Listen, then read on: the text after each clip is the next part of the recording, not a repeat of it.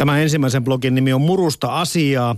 Siinä kirjoittajan elämään kuuluu puolison lisäksi koira, jonka kanssa touhutaan ja treenataan ja arkea värittää sekä vanhan rautalaivan remontti että keväällä, nyt keväällä 2013 alkava kivitalon rakentaminen.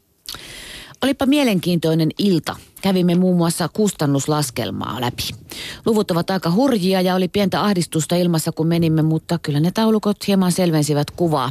Eihän tätä kukaan ole halvaksi lystiksi sanonutkaan, joten turha niistä on murehtia sen enempää niin kauan kuin budjetissa pysytään.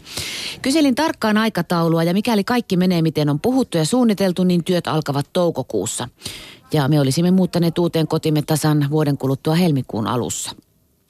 Ensi viikolla pitäisi tulla lopulliset piirustukset. Odotamme niitä innolla.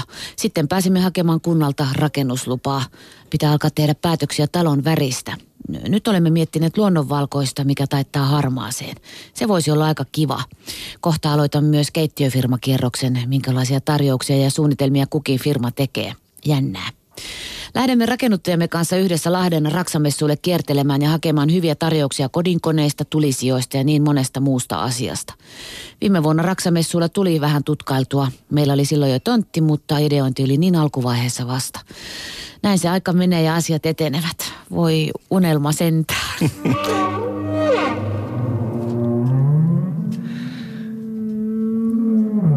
Raksa-homma-blogissa ollaan jo vähän pitemmällä. Siinä kerrotaan kokemuksista, tuntemuksista, onnistumisista, joita toivottavasti riittää, mutta myös vastoinkäymisistä, joita realistena nämä rakentajat tietävät tulevan. Tätä on Raksa-homma. Välisenät lähtivät vauhdilla viime viikolla ja heti maanantaina oli tarkoitus aamulla töihin mennessä käydä nopeasti katsomassa, mihin kohtaan makuhuoneen ja toimiston välis, väliseinässä oleva ikkuna laitetaan, mutta eihän se ihan nyt niin mennytkään. Siinä kun mittailtiin, tuli mieleen katsella vähän rakennekuvia ja yllätys oli aika suuri, kun tajusin, että kuvissa väliseinässä olikin yhden ikkunan tilalle piirretty kaksi pitkulaista ampumaluukkua. Pihalle varastoitujen ikkunoiden tarkistaminen toi nopeasti varmuuden siihen, että tosiaankin siellä odotti kaksi sellaista ikkunaa, joita ei todellakaan tultasi meille asentamaan. Tästä ongelmasta selvittiin 120 euron lisäkustannuksella ja runsalla oman ajan käytöllä. Meillä olisi nyt sitten myytävänä kaksi ylimääräistä sisäikkunaa, 120 kertaa 40 koko, kokoisia tarjouksia voi laittaa tulemaan.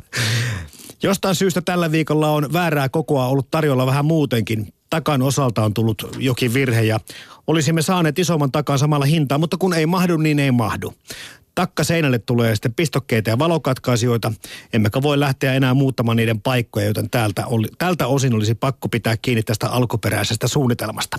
Tässä on muuten nyt sitä Raksahomma blogissa sitä realismia, mitä tämä rakentaminen on. Aina ei muuten kaikki koit välttämättä mene ihan niin putkeen.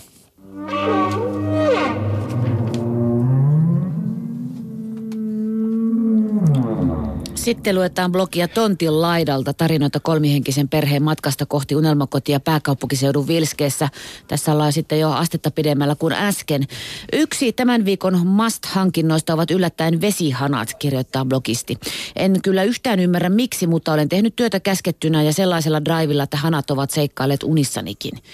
Meillä on ollut hanahankinnoille muutama reunaehto mielessä. Keskikerroksen vessaan hankitaan kosketusvapaa hana, keittiön jotain yksinkertaisen linjakasta, mutta käytännöllistä ja suihkuiksi sekä alas että ylös kattoon asennettavat sadevesisuihkut.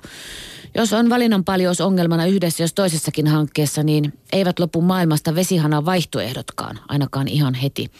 Onneksi LVI-asentajamme asetti oman työnsä ehdoksi sen, että valitsemamme hanat ovat VTTn tyyppihyväksymiä. Sillä saatiin kertaheitolla rajattua joukosta muutama kaunis kandidaatti pois ja hmm, ehkä nämä vesiaiheiset hankinnat ovat tapetilla siitä syystä, että huomenna meidät liitetään kaupungin viemäriverkostoon.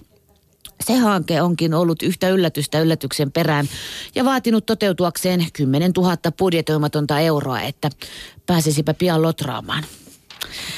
Lienee tuttua tämä.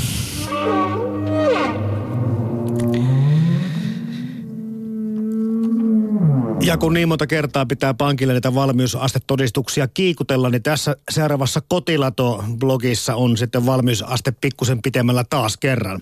Tämä Kotilato-blogi kertoo Jin ja Rn kahden kaupunkikodin vaihtamisesta yhteen omakotitaloon maalla. Ja vihtiin nousee talo keväällä 2013, eli pitkällä ollaan. No, keittiötoimittaja on nyt päätetty. Haussa oli toimiva ratkaisu ja kaunis ulkomuoto, joka meidän tapauksessa tarkoittaa yksinkertaista mallia vetimettömillä tummilla ovilla. Meillä värivaihtoehtoja oli kaksi tumman harmaa ja musta. Kaikki koneet, uuneja ja mikroja lukunottamatta tulee integroituina. Pakastimeen ja jääkaappiin tulee vetimet, koska ilman niitä ovien asentaminen olisi aika raskasta. Harkitsemme kyllä vielä sitä vaihtoehtoa, että tilaammekin kaksi pientä pakastinta ja jääkaappia. Näin ollen saisimme vetimettömät myös näistä ovista, koska niitä olisi kahden sijaan neljä. Olemme sopineet mittauskäynnin viikolle kahdeksan ja sen jälkeen lähtee tilaus tuotantoon eikä muutoksia voi enää tehdä. Kodinhoitohuoneen kaapistot tilattiin ja samaa sarjaa ovat keittiön kanssa. Kodinhoitohuonehan on keittiön vieressä ja sen ovea tullaan todennäköisesti pitämään usein auki, joten on kiva, että sama linja jatkuu myös siellä. Kodinhoitohuoneeseen tulee laminaattitaso, kivitaso olisi sinne ehkä vähän liian tyyris, kirjoitetaan kotilato blogissa.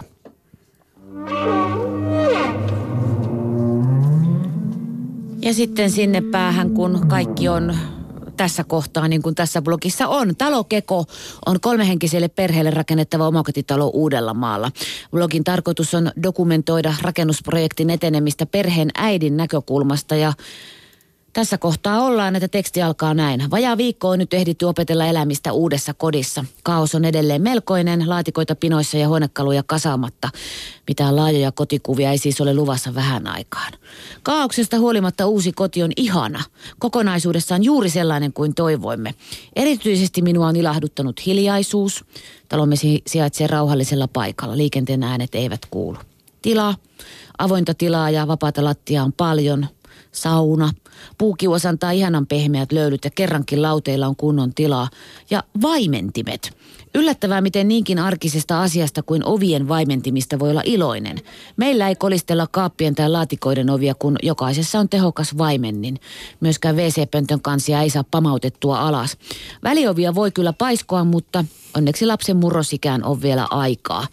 Ja tässä Talo Keko-blogissa pohditaan vielä, että muuton jälkeen on vihdoinkin aika miettiä tarkemmin sisustusasioita. Hankintalistalla ovat ainakin uusi sohva ja matto olohuoneeseen, piirustuslaatikosto työhuoneeseen ja kirjakaapit yläkertaan. Keittiön pöytäkin pitäisi kunnostaa ja kun jotain uutta hankitaan, niin jostain luovutaan. Eli muutama vanha huonekalu pääsee kierrätykseen. Oi, he ovat tuossa kohtaa, että ne laittamattomat listat eivät ilmeisesti osu silmään, tai heillä ei sellaista olekaan talokeko-blogipitäjän kotona. Niin, taitaa olla kyllä niin, että aika moni pikkusen keskeräiseen unelmakotiin joutuu muuttamaan ihan kustannuskin syistä. Sitä kyllä sanotaan näin, että ei kannattaisi säästää tässä kohden, koska se talo ei tahdo valmistua milloinkaan, mutta voi olla, että realismi ratkaisee.